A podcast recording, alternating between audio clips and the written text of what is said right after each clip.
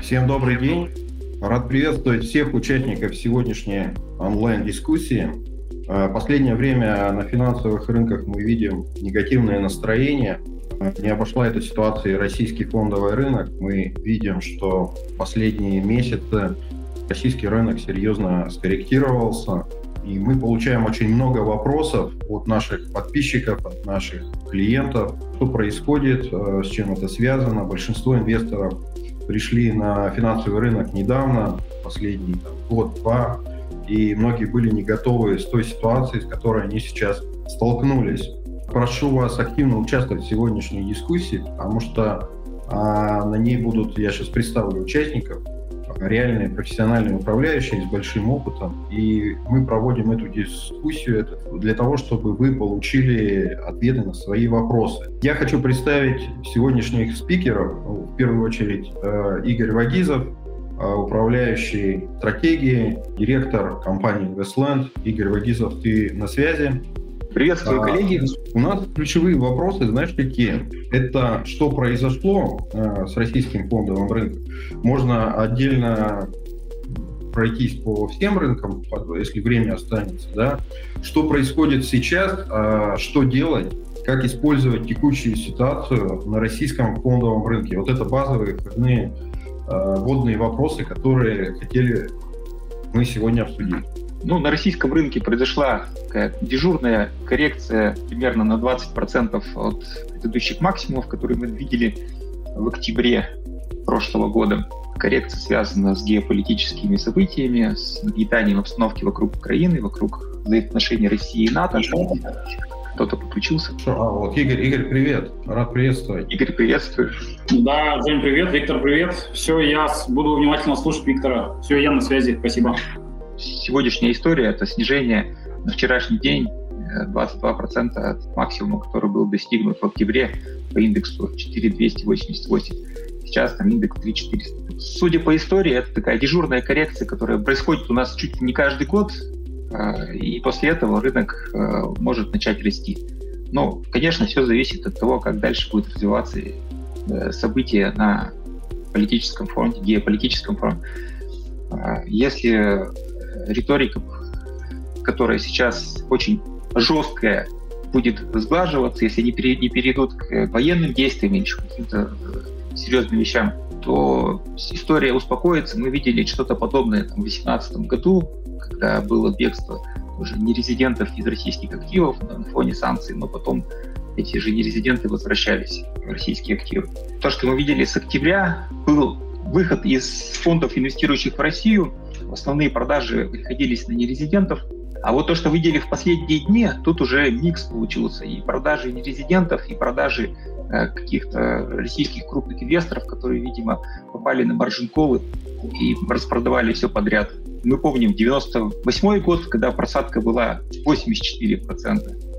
2009 74%, но эти годы, это год дефолта, 2009 это год глобального кризиса, когда все в мире падало. Последние годы история немножко другая, рост больше в рублях э, по индексу, дивиденды еще больше, не 3%, а порядка 6%.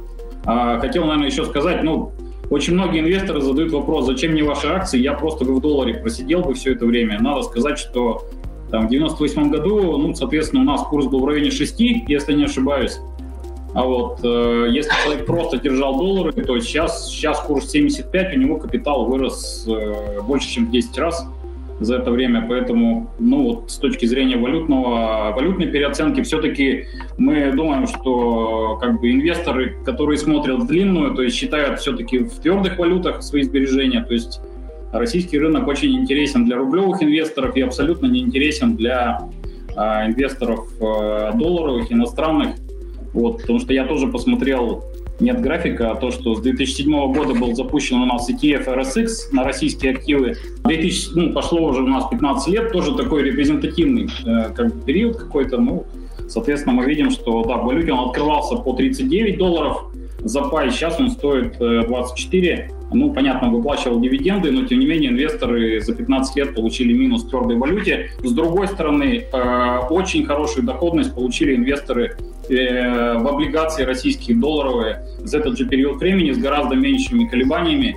А, поэтому э, я к чему это говорю? О том, что как бы каждый инвестор выбирает для себя ту стратегию, которая отвечает его, скажем, риск профилю, отвечает его ожиданиям ожида... Э, и отвечает его рискам.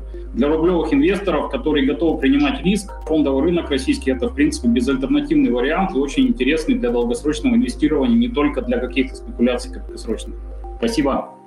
Да, спасибо за комментарий. Ну, в общем, мы заглянули с вами в историю, что было. Видим, что история не такая уж и страшная и безнадежная на российском фондовом рынке. Поэтому давайте сейчас тогда поговорим, что произошло три месяца, да, корректно говорить, а, что привело к такой коррекции. Мы перейдем еще к фундаментальным вещам. Индекс РТС э, сравнивается с разными рынками, тоже в долларовом исчислении, э, за последние пять лет. Я не стал выбирать специально там какие-то там конкретные моменты. Пять лет курс рубля за этот период сильно не ослаб. Рынок там, в начале 2017 года был уже сильно выросшим после того, как он восстановился после 2014 года. Такая нормальная история была в рынке. Вот динамика за последние пять лет. В сравнении индекс РТС, который считается в долларах, с разными ETF на разные рынки. Индекс э, США, S&P 500, в данном случае взят ETF крупнейший в мире на индекс S&P 500 SPY. Все показано с дивидендами. Ну, дивиденды в индексе SPY сейчас где-то 1,3% в год. В принципе, несущественно. Он вырос на 120%. За счет чего он вырос? Прежде всего, за счет так называемых акций роста. Те компании, которые инвестируют в свой рост и меньше платят дивидендов. Здесь нет этого ETF, но он бы был где-то там, на 160% в плюсе. Индекс ETF на китайские интернет-компании, Квеб, Угу. Вот э, он достигал пика там где-то тоже на 150 после этого сильно упал. Американские акции роста, они продол- продолжили расти с этого уровня. Видим по динамике разных рынков, что они сильно колеблются. Ну, может быть, кроме американского последние там 10 лет, хотя тоже он испытывал какие-то колебания.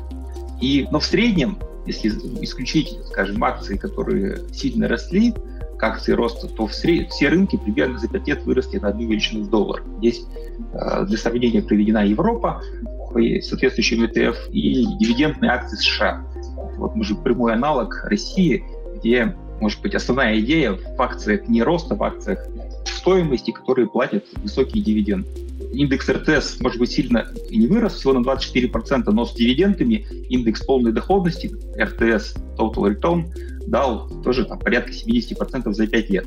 На самом деле, все, что было до 2014 года, несколько иная история, поскольку с 2014 года рынок у нас э, отвязался от доллара, то есть нет, рубль отвязался от доллара, он стал свободно плавающим, как и большинство валют э, в мире, и это позволяет рублю достаточно, может быть, сильно плавать, но не будет истории, какую мы видели в 2008 году, в 1999 году, что рубль в какой-то момент может сильно упасть в два раза. Фишка плавающего курса, что он отыгрывает все потенциальные риски заранее и никогда не допускает резкого обвала, если макроэкономическая политика в стране нацелена на, на снижение инфляции краткое резюме, просто ты тут сравнил. Но в целом мы видим, да, что на длинном горизонте времени, с учетом просадок, роста разных секторов, в принципе, в среднем российский рынок не, если проигрывает, но не настолько значительно. Курс рубля, голубеньким цветом, видим, как он меняется примерно так же, как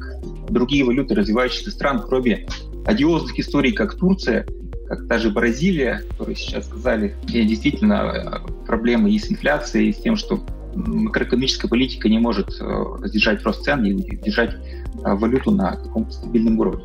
А так в среднем рубль хоть и колеблется очень существенно, и сейчас он тоже достаточно э, ослаб за последние два года, порядка там 20% до ковидных времен, тем не менее он движется в русле всех других валют.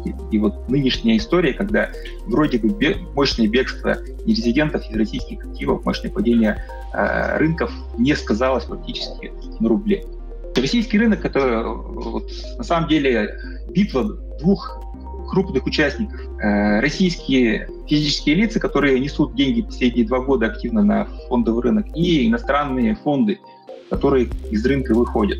На самом деле динамика рынка больше определяется именно притоком средств физических лиц долгосрочно. Но краткосрочно, вот если смотреть ежедневную динамику, крупные фонды, конечно, определяют э, динамику в краткосрочном плане. Российская история – это прежде всего дивиденды. В, нынешней ситуации почему российские акции привлекательны, в среднем и долгосрочном плане это просто небывалая дивидендная доходность.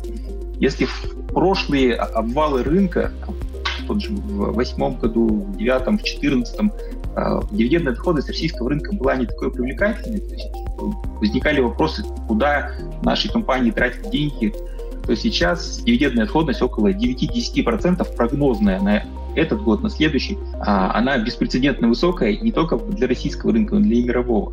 По «Газпрому» дивиденд в этом году ожидается, и «Газпром» уже косвенно это подтвердил, порядка 45 рублей, а это 14% годовых от текущих цен. Если посмотреть на цены на газ в Европе, которые сейчас там порядка тысячи долларов за тысячу, за тысячу кубометров, то исходя из таких цен дивидендная доходность еще может быть выше, но это уже через год, когда видим результаты за 2022 год. Ты знаешь, у меня вот вопросы возникают по ожидаемой доходности дивидендов, по металлургам тоже она очень высокая, да, ведь традиционные НМЛК, Северсталь, это были акции с высоким дивидендным распределением, они по-прежнему остаются. То есть ты считаешь, что динамика продолжится, да? Вот, вот смотри, здесь у меня как раз по металлургам есть прогноз на 23 год, это мой прогноз уже, посчитанный исходя из того, что цены на сталь снизятся там, с нынешних цифр там 800-900 долларов э, за тонну э, до 700.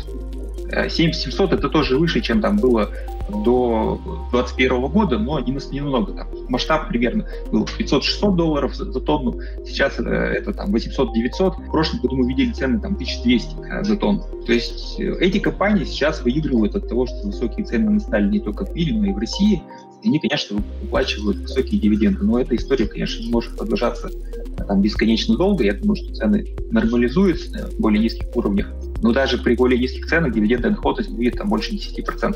Слушай, у меня вопрос такой, вот смотри, ну все ведь вот, наблюдали что, когда российский рынок э, снижался, э, дивидендная доходность тоже была понятна, и все об этом говорили, а он продолжал падать. Такое ощущение, что ну, часть игроков, которые продают, они что не в курсе, что высокая дивидендная доходность. В чем причины, что а, часть инвесторов продает акции в тот момент, когда, в общем-то, до дивидендов осталось не так много. Я, я не очень российский рынок знаю, да. В моем понимании это весна, это весна момент, когда составляются там, списки акционеров и платятся дивиденды. Вот почему накануне идет такая распродажа? Ведь э, ну, как бы все умеют считать, не только физики частные, которые деньги, как ты говоришь, приносят и борются с этим а, падением, как могут домохозяйства. В чем причина? Ну, честно говоря, в последний год я не заметил прямо такой тенденции, что накануне отсечки акции падали. Наоборот, мы видели, э, как правило, рост под дивиденды в течение там, какого-то периода. Возможно, в последний день уже продают те инвесторы, которые заработали вот на этом росте под, под подсечку, и они не, не хотят там, ждать получения дивидендов, а продают тут же.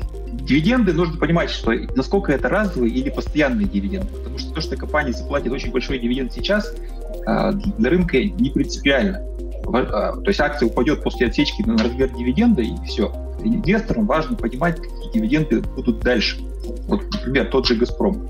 Все понимают, что цены на газ высокие, прибыли будут высокими и дивиденды будут высокими. Но если сейчас, скажем, цены бы на газ упали обратно до 300 или ниже долларов за э, тысячу кубометров, то не важно, сколько там «Газпром» заплатил, заплатил бы дивиденды в ближайший год и два года. Все будут понимать, что через год-два дивиденды существенно снизятся, и акция начнет уже падать заранее.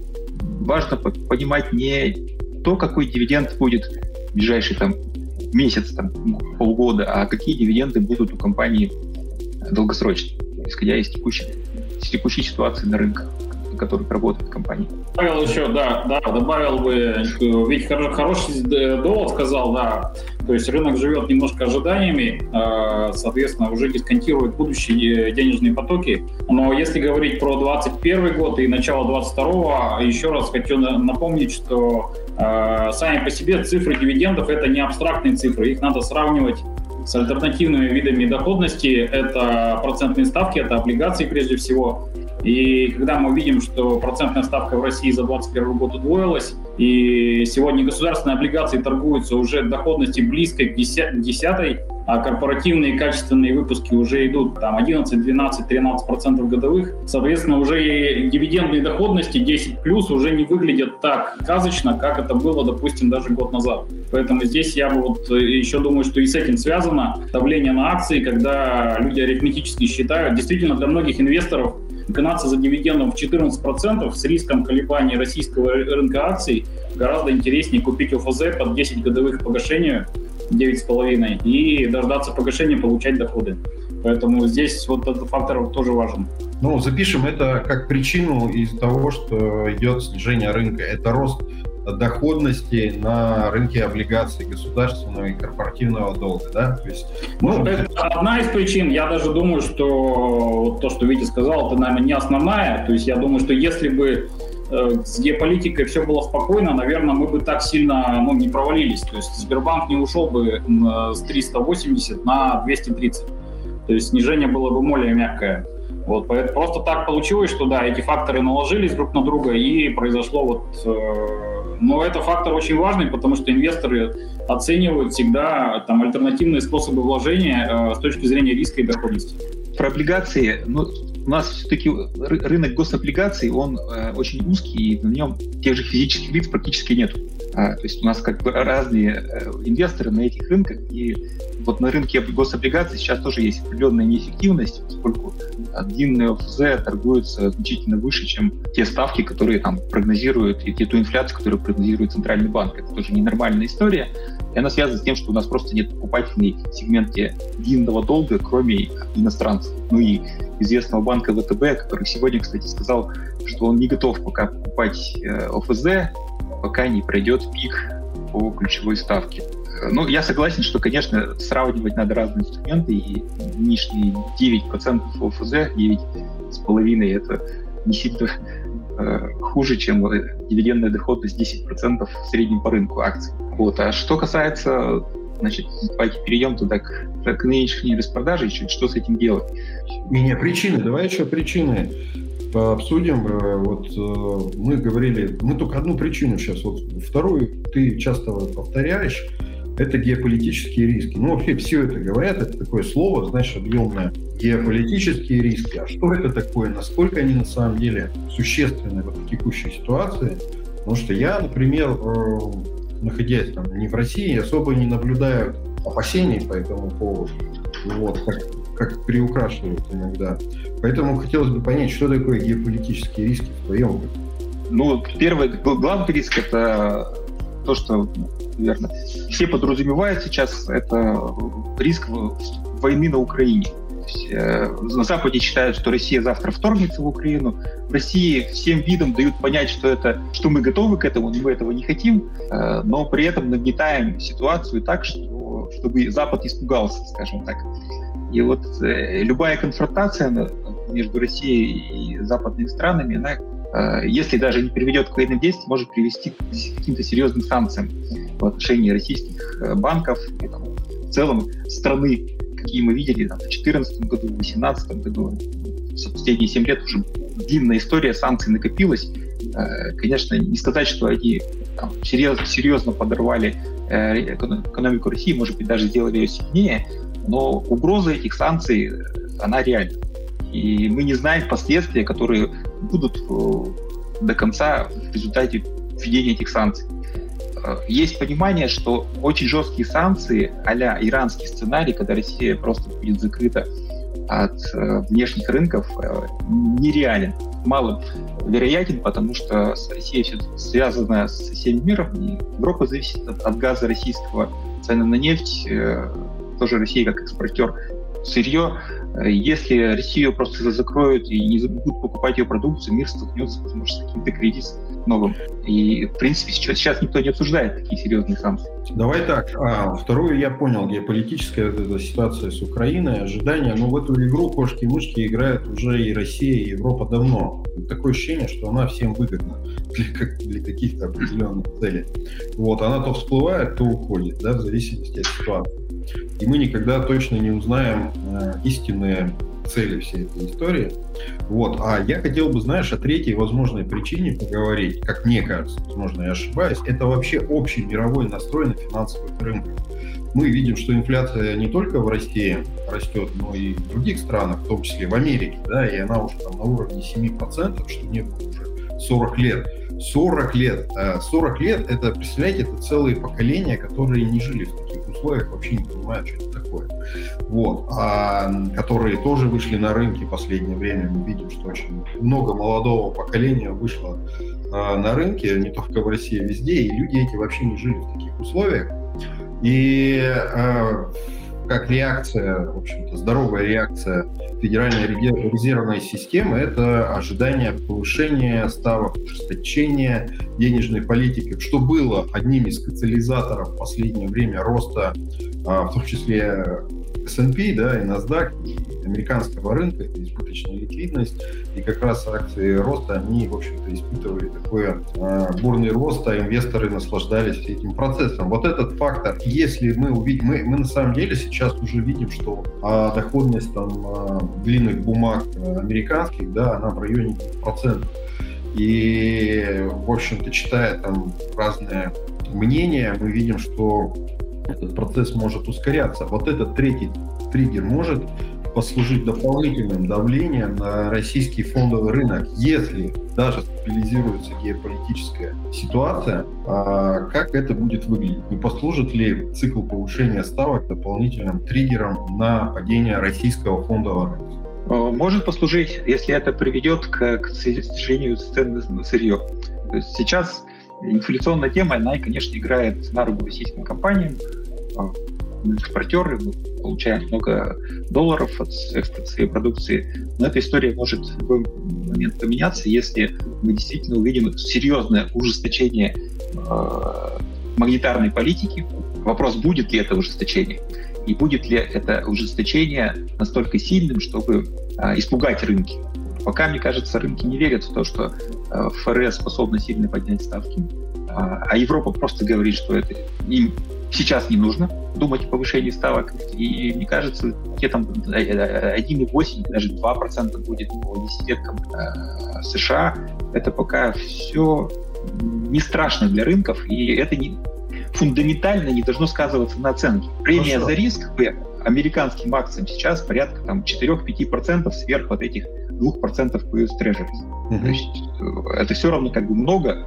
То есть либо ты 2% получаешь условно в длинных гособлигациях США, либо там 6% в акциях условного Apple, Microsoft долгосрочно. Даже если будет там 2-2,5, я думаю, сильно это не подействует на рынке. Но действительно, если ФРС начнет бороться с инфляцией, как э, российский центральный банк, повышая ставки в два раза за, за полгода, ну, у них там база низкая, ну, скажем, если они повысят с нуля до двух в этом году, это будет, может подействовать, потому что тогда, скорее всего, длинные облигации будут ждать дальнейшего роста, и ставки будут уже 3% и выше. Ну, я вот честно скажу, я не верю в сценарий, что ФРС будет использовать историю из 70-х и повышать ставки бесконечно, пока не, не поборет инфляцию, которая сейчас, да, высокая, но причина этой инфляции все-таки не совсем в монетарной сфере, а в истории с ковид, с тем, что изменился спрос на структуру экономики. Да, слушай, на следующей неделе, насколько я помню, ФРС будет заседать, как раз интересно будет посмотреть, Давайте так, если с причинами закончили, если не, не, нечего больше добавить, давайте вот простым вопросом, что, в общем-то, задают наши подписчики, инвесторы, да и сами мы каждый день задаем себе этот вопрос, кто работает на финансовом рынке, что делать в текущей ситуации, как ее использовать. Это время уже настало, чтобы покупать а, российский рынок или еще стоит подождать. Если покупать, то что покупать, как правильно формировать портфель с учетом, как Игорь упомянул, достаточно интересной и привлекательной доходности на долговом рынке, в корпоративных облигациях. Вот а, что, что сейчас делать? Мы видели вчера неплохой отскок на российском рынке, и вроде как я слушаю вот телеграм-каналы разных интересных блогеров, которые вчера, знаешь, такую вещь рассказывали, ну что все, надо все бросать и срочно покупать, потому что Сбербанк был сколько-то, я не помню, там все очень расстроены Сбербанком. Я так понимаю, у нас большое количество акционеров Сбербанка, Ну, я сам слышал от клиентов, которые были в Сбербанке, которые являются клиентами Сбербанка, а они там всю жизнь что-то делают в Сбербанке, и все время верят, что им рекомендует Сбербанк. Так вот, генетически сложилось уже много лет у этих людей, что они вот только что им скажут в Сбербанке, они тому и верят.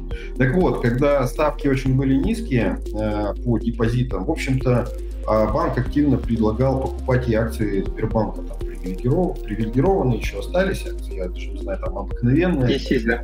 Да, что высокая доходность, и, в общем-то, давайте берите. Вот, хорошо, сейчас классно, все, мы растем, наш самый банк надежный и умный в мире. И, в общем-то, много очень людей появились с акциями Сбербанка в разных там, категориях инвесторов.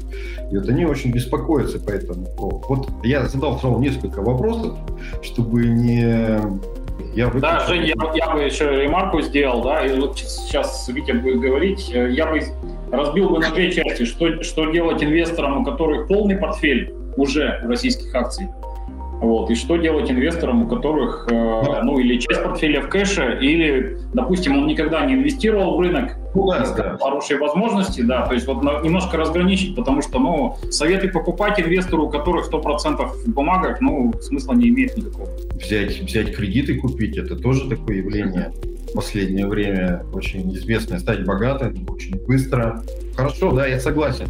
Три части. Тот, кто полностью в акциях, Второе, кто не полностью в акциях. И третий, кто по, э, по случайному хорошему расположению не купил еще э, российский рынок. Вот, давайте так. Ну, здесь я бы еще добавил, что э, нужно понимать, какая стратегия будет. То есть на российском рынке, исходя из той волатильности, которую мы увидели, может быть две стратегии. Первое, это мы ловим вот эти завалы рынка, и тогда покупаем рынки, и потом пытаемся заработать там 30-40% и выходим и ждем следующего момента. Судя по тому, как рынок сильно колеблется, на самом деле эта стратегия для российского рынка может быть оказаться удачной. Но единственное, что не всегда можно угадать, а иногда можно продать и выйти раньше, пересидеть и не досидеть до следующей просадки. Вот. А другая стратегия — это когда у вас всегда есть э, какая-то структура активов, вы просто меняете доли э, в своем портфеле.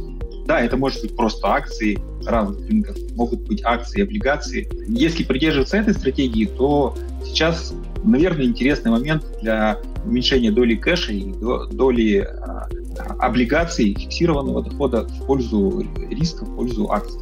Да, не нужно там все, на все покупать акции, потому что даже по истории мы видели, что вот нынешнее падение на 20%, оно может не закончиться, может еще сходить до 30%. Поэтому нужно делать просто постепенно. Еще 10 мы можем, согласно истори- средней исторической данной по коррекции, которую мы обсуждали, еще 10% рынок может сходить. Мы всегда говорим, что не нужно на 100% покупать акции. Вот прямо постоянно говорим про диверсификацию. Вот если говорить сейчас, какой сейчас идеальный портфель в соотношении сколько акций, сколько облигаций. Облигации, в принципе, можно заменить депозитом. Давайте так, акции, ой, облигации, депозит это одна и та же, потому что, в принципе, ставки по этим инструментам, они уже как-то более интересны становятся. Вот идеальный портфель, Виктор, от тебя сейчас. Какое соотношение акций и облигаций в портфеле? Если бы у меня долгосрочный портфель, я ориентировался, скажем, на 60% акций и облигаций. Долгосрочный это какой? Больше, больше года? Ну, если я рассматриваю инвестиции в акции, это точно не меньше 5 лет. То есть, если у вас срок меньше 5 лет, я бы просто акции в принципе не покупал, потому что они могут упасть в любой момент там, на 30% и несколько лет не восстановиться. А срок, там, допустим, 5 лет. Я хочу иметь в сбалансированной структуре 60 на 40 акции и депозиты или облигации. 60 акций. То есть в текущем моменте я считаю, что акции, долю акций можно увеличить до 70-80%. А, проблема в том, Виктор, что несмотря на то, что мы рассказываем постоянно, что на финансовым, финансовым рынкам нужно относиться как к серьезному бизнес-проекту, а не как еже какой-то краткосрочной истории залететь, купить какую-то акцию, быстро разбогатеть и улететь, а, как это пишут, ракета пошла вверх телеграм-канала, на какой-то ракете очередной, то нужно долгосрочно. Но, к сожалению, у нас в России еще то поколение мое и старше, я надеюсь, молодое поколение, оно более здраво мыслит. Мы, по крайней мере, стараемся и рассказываем о правильной истории инвестирования для молодого поколения, но наш э, среднестатистический инвестор, если поправьте меня, если я ошибаюсь, России, это инвестор, который год у него инвестиционный горизонт. Но я, я, это мои ощущения, когда я говорю, а, вот, и отвечаю на вопросы, я так понимаю, что вот э, такого до года надо стать резко богатым, очень богатым желательно. А вот если про год говорить, скажи, пожалуйста, какое соотношение сейчас оптимально Потому что то, что ты сказал 3-5 лет, это вот, знаешь, мне кажется, единицы про это думают. Люди вообще а, боятся представить, что с ними будет через 5 лет. Э, даже на год можно начинать покупать сейчас. Допустим, у вас есть какая-то сумма, которую вы хотите рискнуть, вложив в акции. Вы можете купить половину сейчас, половину оставить на случай, если что, упадем там на Нет, соотношение, соотношение, скажи, какое соотношение? Акции, облигации в текущий момент, если на, на год? Э, нет, ну, если у вас на год, то нет смысла там дергаться, у вас есть кэш, вы половину сейчас вкладываете, вторую половину ждете еще просадки. Ну, ты имеешь в виду 100% акций стоит купить, да.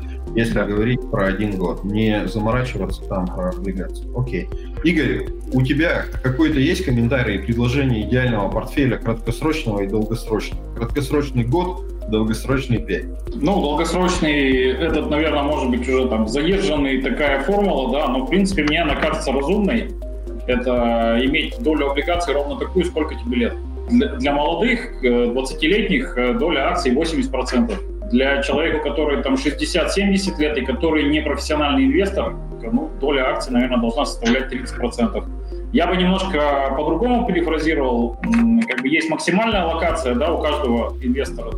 Ну, мне кажется, что здесь с Виктором я согласен, она должна быть близко к максимальной сейчас. То есть только сколько инвестор готов инвестировать в акции максимально, э, я думаю, что в текущих условиях, если говорить про российский рынок, э, доля должна быть близко к максимальной, ну или доля кэша очень невысокая. Ну, вот поэтому такое мнение. Вот э, пять топовых акций, которые стоят сейчас, инвесторы часто задают этот вопрос, и вот сейчас что лучше выбрать? Акции, которые с высокой дивидендной доходностью или наоборот, акции роста, там, если они есть на российском рынке, я просто плохо знаю, есть какие именно акции? Вот давайте 5, 5 топовых акций, портфель, топ-5 э, самых интересных с позиции этого года акций. На самом деле я только две назову текущий момент, поскольку эти акции не вызывают вопросов в своем долгосрочном бизнесе, и э, они, может быть, больше пострадали других в текущей истории, это Сбербанк и Газпром. То есть э, выбирать из других акций в текущем моменте особо нет смысла, поскольку есть истории, которые, да, сильно упали, но они завязаны на общемировые тренды, те же вот акции роста, сильно скорректировались в последние месяцы, и наши акции тоже не, не остались вне этого тренда тот же Тиньков, э, Яндекс упали существенно, и они тут зависят больше, может быть, не от российской истории, а от мирового. А вот Сбербанк Газпром, они пострадали на понятной истории с геополитикой, и в том, что там много иностранцев, и они могут спокойно восстановиться при прочих равных. Вот, то есть вариант либо эти две акции выбираете, либо покупаете просто российский рынок, не выбирая отдельные. Ну, ты еще раз, э, вот э, акции счастья, давай их назовем акции счастья. У тебя их всего две. Это «Газпром» и «Сбербанк», да? В текущий момент я бы их покупал э, как очевидные для меня идеи. Другие я не называю, поскольку там недостаточно очевидно и сложно что-то выбрать. Окей. Лучше выбрать просто рынок весь российский. Ну, вот ты рынок весь, ты, вот у нас не все люди Имеется знают. ETF какой-нибудь. Это ПИФ, и БИПИФ, ПИФ и все такое прочее, да? Ну да, любой фонд, который инвестирует в целом. Хорошо, спасибо. А, Игорь, твои акции счастья какие? Неужели никто не назовет? Здесь, здесь я согласен именно с тем, что с, э, лучшее решение для частного инвестора непрофессионального – это либо биржевой инвестиционный фонд, либо боевой инвестиционный фонд. У многих инвесторов это вызывает скепсис. Я категорически не согласен. Я думаю, что как раз заход через фонд, то, что будут активы под присмотром профессионального управляющего, и профессиональный управляющий сделает правильную локацию, ну или, по крайней мере, будет к этому стремиться. Поэтому к самостоятельному выбору я отношусь очень скептически, особенно люди, которые к своему портфелю подходят ну, время от времени. Ну, если говорить про акции, тут мне кажется, что как бы, в условиях сильного падения рынка нужно на какое-то время, наверное, оставить в стороне акции там второго, третьего эшелона, потому что до них руки дойдут там во вторую и в третью очередь. Поэтому, наверное, очевидно, это там Сбербанк, Газпром, там, может быть, Лукойл, Роснефть, Норильский никель. Ну, вот там самые ликвидные ценные бумаги, и которые дают в среднем очень неплохую дивидендную доходность, потому что, в принципе, у нас всегда была такая ситуация, что фишки платили мало, а были такие истории, как Сургутпред, которые иногда показывали э, рекордные дивиденды. Э, сейчас, кроме высоких дивидендов, еще уникальное соотношение того, что дивиденды платят высокие ликвидные истории. То есть это как бы дает два преимущества в одном. То есть не только потенциал роста, но и возможность э, быстро закрыть позиции, но и понимание, что там происходит. Потому что во втором эшелоне мы видим, что могут быть как бы ситуации, когда акции растут против падающего рынка, или вдруг начинают падать, когда рынок начинает расти. Поэтому вот у меня такой банальный, простейший подход. Но я голосую за первый вариант. Я думаю, что паевой фонд – это э, самая классная история. Маленькая ремарка. Я поддержу для неопытного инвестора действительно лучше не выбирать отдельные акции, просто конкретный вопрос был, кого назвать акции, я кроме этого ничего точно не могу сказать. Я согласен с вами, я поддерживаю, и я хочу сказать, что мы на финансовых рынках больше 20 лет уже и видели разное, и сами много что делаем, делали. И, ну, как бы советуем людям, которые приходят впервые, там, первый год, первые два года, все-таки выбирать какие-то решения профессионального управления. И мы, как инвест-советники, независимые инвест-советники, мы всегда э, готовы вам помочь в выборе правильных фондов, правильных альтернативных э, возможностей инвестирования. Но, к сожалению, к сожалению, что я вижу? Просто в последнее время разные брокерские компании, не буду называть и банки, они очень заинтересованы в большом количестве новых неопытных инвесторов, чтобы они приходили на рынок и активно, в общем-то, торговали. Потому что, как в этом интересном э, не анекдоте, а рассказе, да, брокер, он всегда заработает, всегда. То есть э, вы понимаете, да, что вот такую отдельными акциями очень интенсивно, что часто это делаете. И вот этот вот пульт, который в последнее время возник, когда в Инстаграме очень много вводят в заблуждение, в Телеграме тоже, что это так просто, купил, продал приложение, скачал, счастлив. Мы вот проводили недавно статистику, опрос в нашем Телеграм-канале и получили такие данные, что более 40% они в минусе в прошлом году. И я думаю, что те, кто даже в плюсе посчитали, они еще многие вещи не ушли. Они ушли какие вещи? Первое, вы тратите свое время на совершение операций, сделок, вы погружаетесь. Если вы пенсионеры, вам делать нечего, это одна история. Но если у вас семья, дети, и вы как бы можете по-другому свою жизнь там, сформировать, да, не занимаясь вот этой ерундой. Вот. И а, объем активов в среднем до 500 тысяч рублей. Вот, ну, это опрос по нашему телеграм-каналу, может, других там другие цифры. Ну, я так подозреваю, в среднем до миллиона рублей а появилось очень много инвесторов розничных, которые пришли самостоятельно торговать.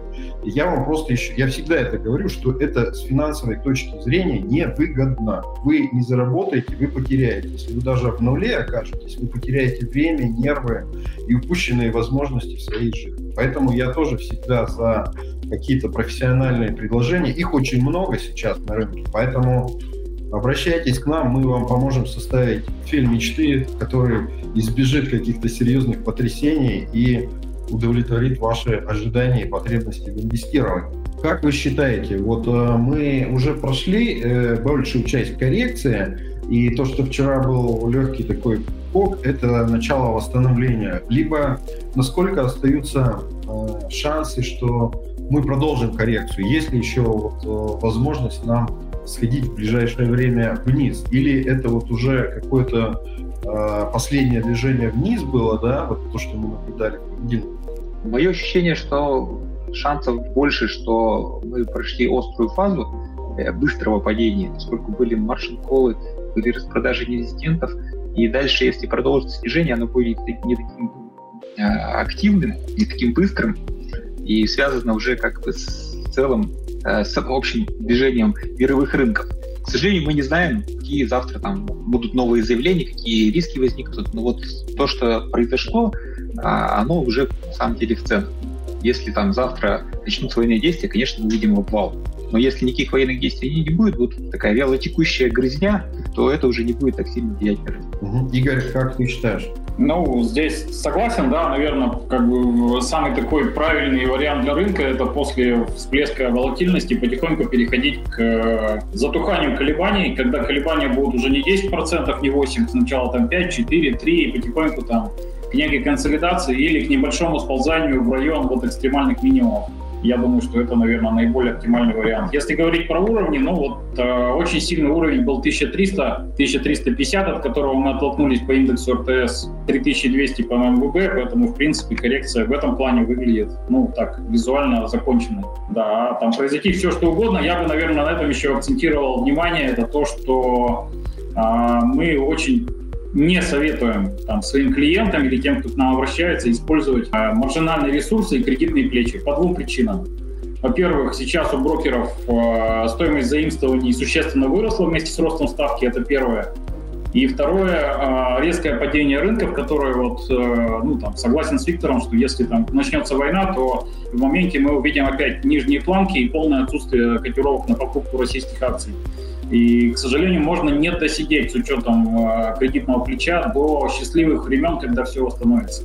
Поэтому начинающим инвесторам и даже опытным э, я рекомендую оперировать собственным капиталом и не э, попадаться на удочку брокеров, которые рекомендуют под такие низкие цены брать плечо, потому что есть возможность заработать 100 тысяч миллионов вот, то есть закончится может все плачевно, несмотря на то, что рынок вроде бы уже отпадался, или, по крайней мере, прошел большую часть снижения. Помню одну историю, когда один из э, моих э, знакомых клиентов сидел в плече три года. Три года, и когда рынок уже стал восстанавливаться, денег э, уже не осталось. За удовольствие надо платить. Так, вопрос. В течение последних двух лет мы видим стабильный приток денег от физических лиц на, на российский рынок акций. Реализация каких факторов, на, на ваш взгляд, может способствовать обратному процессу? И ожидаете ли вы сами такой отток в этом году? Ну, в общем-то, мы говорили о том, что да, в последнее время поток физических лиц усиливается, он прямо как бы как лавина да, то есть 10 лет назад, если вспомните, мы все думали и говорили с вами, ну когда же придут физические лица на фондовый рынок? А сейчас мы видим, что э, их столько пришло, вот, в нашем канале 10 тысяч человек э, подписано, да, и наш не самый большой канал. Что может произойти, что они начнут уходить, и, будут, и, и случится ли это? Я бы сказал, что пришло очень много инвесторов по головам, но пришло пока не очень много денег основные счета э, небольшого размера, людям дали попробовать, ну, я даже сам там, в своей практике видел, как э, человеку просто так, там, условно, там, желтый банк зачисляет какое-то количество акций, предлагает их просто поторговать. Это типа подарочные акции, когда человек попробует один раз, он потом, может быть, и вложится собственные деньги. Количество инвесторов много, но денег, вот скажем, за прошлый год Московская биржа не подвела итоги, пришло в российские акции 500 э, миллиардов рублей. Это ведь тоже исторически большая сумма, но там на фоне объема депозитов в российских банках 30, 40, 50 триллионов – это очень маленькая сумма. И здесь история может продолжаться еще годами. Количество людей может не расти на рынке, но они будут потихонечку э, и менять свою позицию относительно депозитов в пользу более рискованных инструментов. Здесь в России есть как бы большая еще возможность догонять другие страны, количество денег на фондовом рынке внутренних инвесторов. Интересный вопрос, кстати, я сам себе его задаю периодически. Российские акции лучше покупать в рублях или в долларах? Вопрос от Игоря. Ну, наверное, наверное, в рублях проще. Абсолютно, абсолютно без разницы, но, конечно, в рублях гораздо проще. Ну, то есть, если вы покупаете Сбербанк в Лондоне или за рубли в России, финансовый результат у вас будет одинаковый пока курс э, свободно конвертируемый, арбитража между депозитарными расписками и локальными акциями, но арбитраж, если есть, то он минимальный, поэтому, конечно, локальные акции на МВБ. Ну, я, я бы, наверное, проще ответил. В зависимости от того, где вы живете, а, в той, наверное, валюте и покупать. Да, наверное, с этим больше связано. Ну, да, да. Это международные инвесторы покупают, конечно, там акции на международных рынках. Те бумаги, про которые мы говорили, там Сбербанк, Газпром, да, они доступны и в Нью-Йорке, и в Лондоне, и в России. Скажите, пожалуйста, о стратегиях автоследования на российский рынок. Кто ведет, какая сейчас стратегия, какая часть в кэше, какие ожидания просадки и целевая доходность на 22-23 год? Ну, я бы сказал, начал бы с стратегии, которые у нас есть автоследование по облигациям да, по рублевым облигациям, облигационная лесенка. А это, там, в принципе, уникальная стратегия, которая не просто состоит из облигаций, а состоит из облигаций, которые позволяют получать ежемесячную ренту. То есть купонный э, портфель построен таким образом, чтобы эти облигации э, инвестор мог получать в качестве ренты ежемесячный э, текущий денежный поток. То есть этот, эту стратегию можно покупать и на индивидуальный инвестиционный счет, и, соответственно, на обычный брокерский счет. Там от 100 тысяч рублей, то есть любая, э, любая сумма, вот, текущая доходность к погашению, по-моему, там от 10 до 12 процентов э, доходность погашения облигаций. Я считаю, что отличная э, возможность для замещения, для замещения депозитов. Поэтому это касательно облигационного рынка. Касательно, если говорить про стратегию по рынку акций, то есть мы ведем стратегию тоже для консервативных инвесторов – с там, абсолютной доходности э, текущая, текущая доля у нас, э, с учетом того, что стратегия низкорискованная, она э, у нее есть запрет на совершение операций, когда там запредельная волатильность. Поэтому мы сейчас находимся в кэше там, на 95% уже до недели две или две с половиной. Вот, поэтому в этих качелях пока не участвуем, ждем, пока рынок восстановится и будем покупать.